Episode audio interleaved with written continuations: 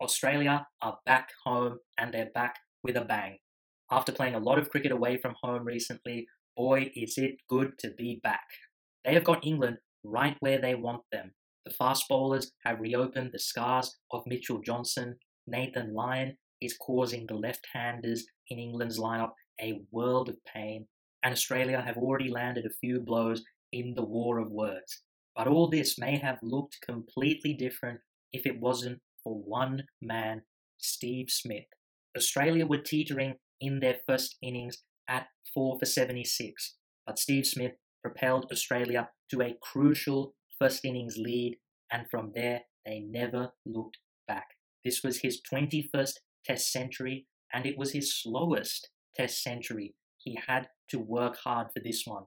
The pitch was sluggish, he was losing wickets around him, and the English tactics meant that boundaries were hard to come by. The best part about this innings was that he didn't give England a sniff.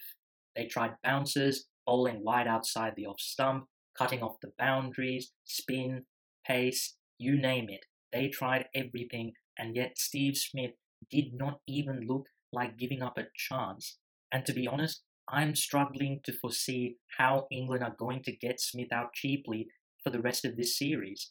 This was just another chapter in the book of Steve Smith brilliance. He now averages 61 in Test cricket and 72 as captain. Those numbers are nothing short of incredible.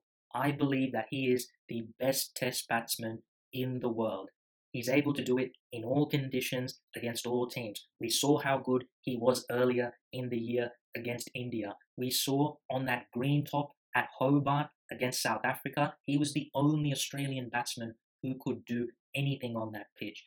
He is an incredible player, and I have no doubt he will be one of the greats of the game when he retires.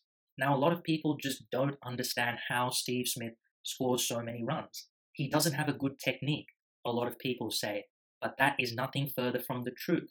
Steve Smith has a good technique, he has a very good technique, but it's not an orthodox technique. It's not a classical technique.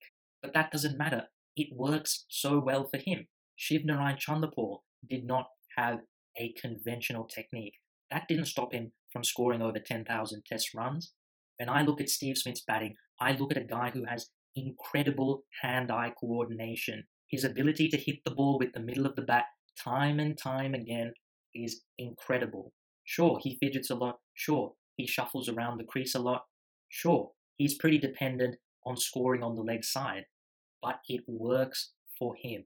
He has the patience to outlast the bowlers. If the bowlers want to put it outside off stump, way outside, he'll just keep leaving it. And then, when they get impatient and drift onto the pads, he will pick you off every single time. That is the beauty of Steve Smith, playing to his strengths. His hand eye coordination is so good that despite shuffling across his stumps and playing across the line, he almost never gets LBW. But I want to finish with this just to put Steve Smith's brilliance into context. He was initially picked as a bowling all rounder, a leg spinner who batted a bit. I think more so because of Australia's desire to fill the void that Shane Warne's retirement left, rather than Steve Smith's track record as a domestic cricketer but nonetheless, he came onto the scene, and to be honest, he was a part time bowler, and batting at 7 or 8, he looked like a deer in the headlights. He looked out of his depth at the test level. So keep that in mind, and also listen to this quote. This is a quote that Steve Smith made in an interview just before he was picked in the Australian Test team. And I quote, To get to the next level, it's my bowling that's going to get me there. There's a lot of batsmen about, so the bowling is going to be the chance to get to the next step.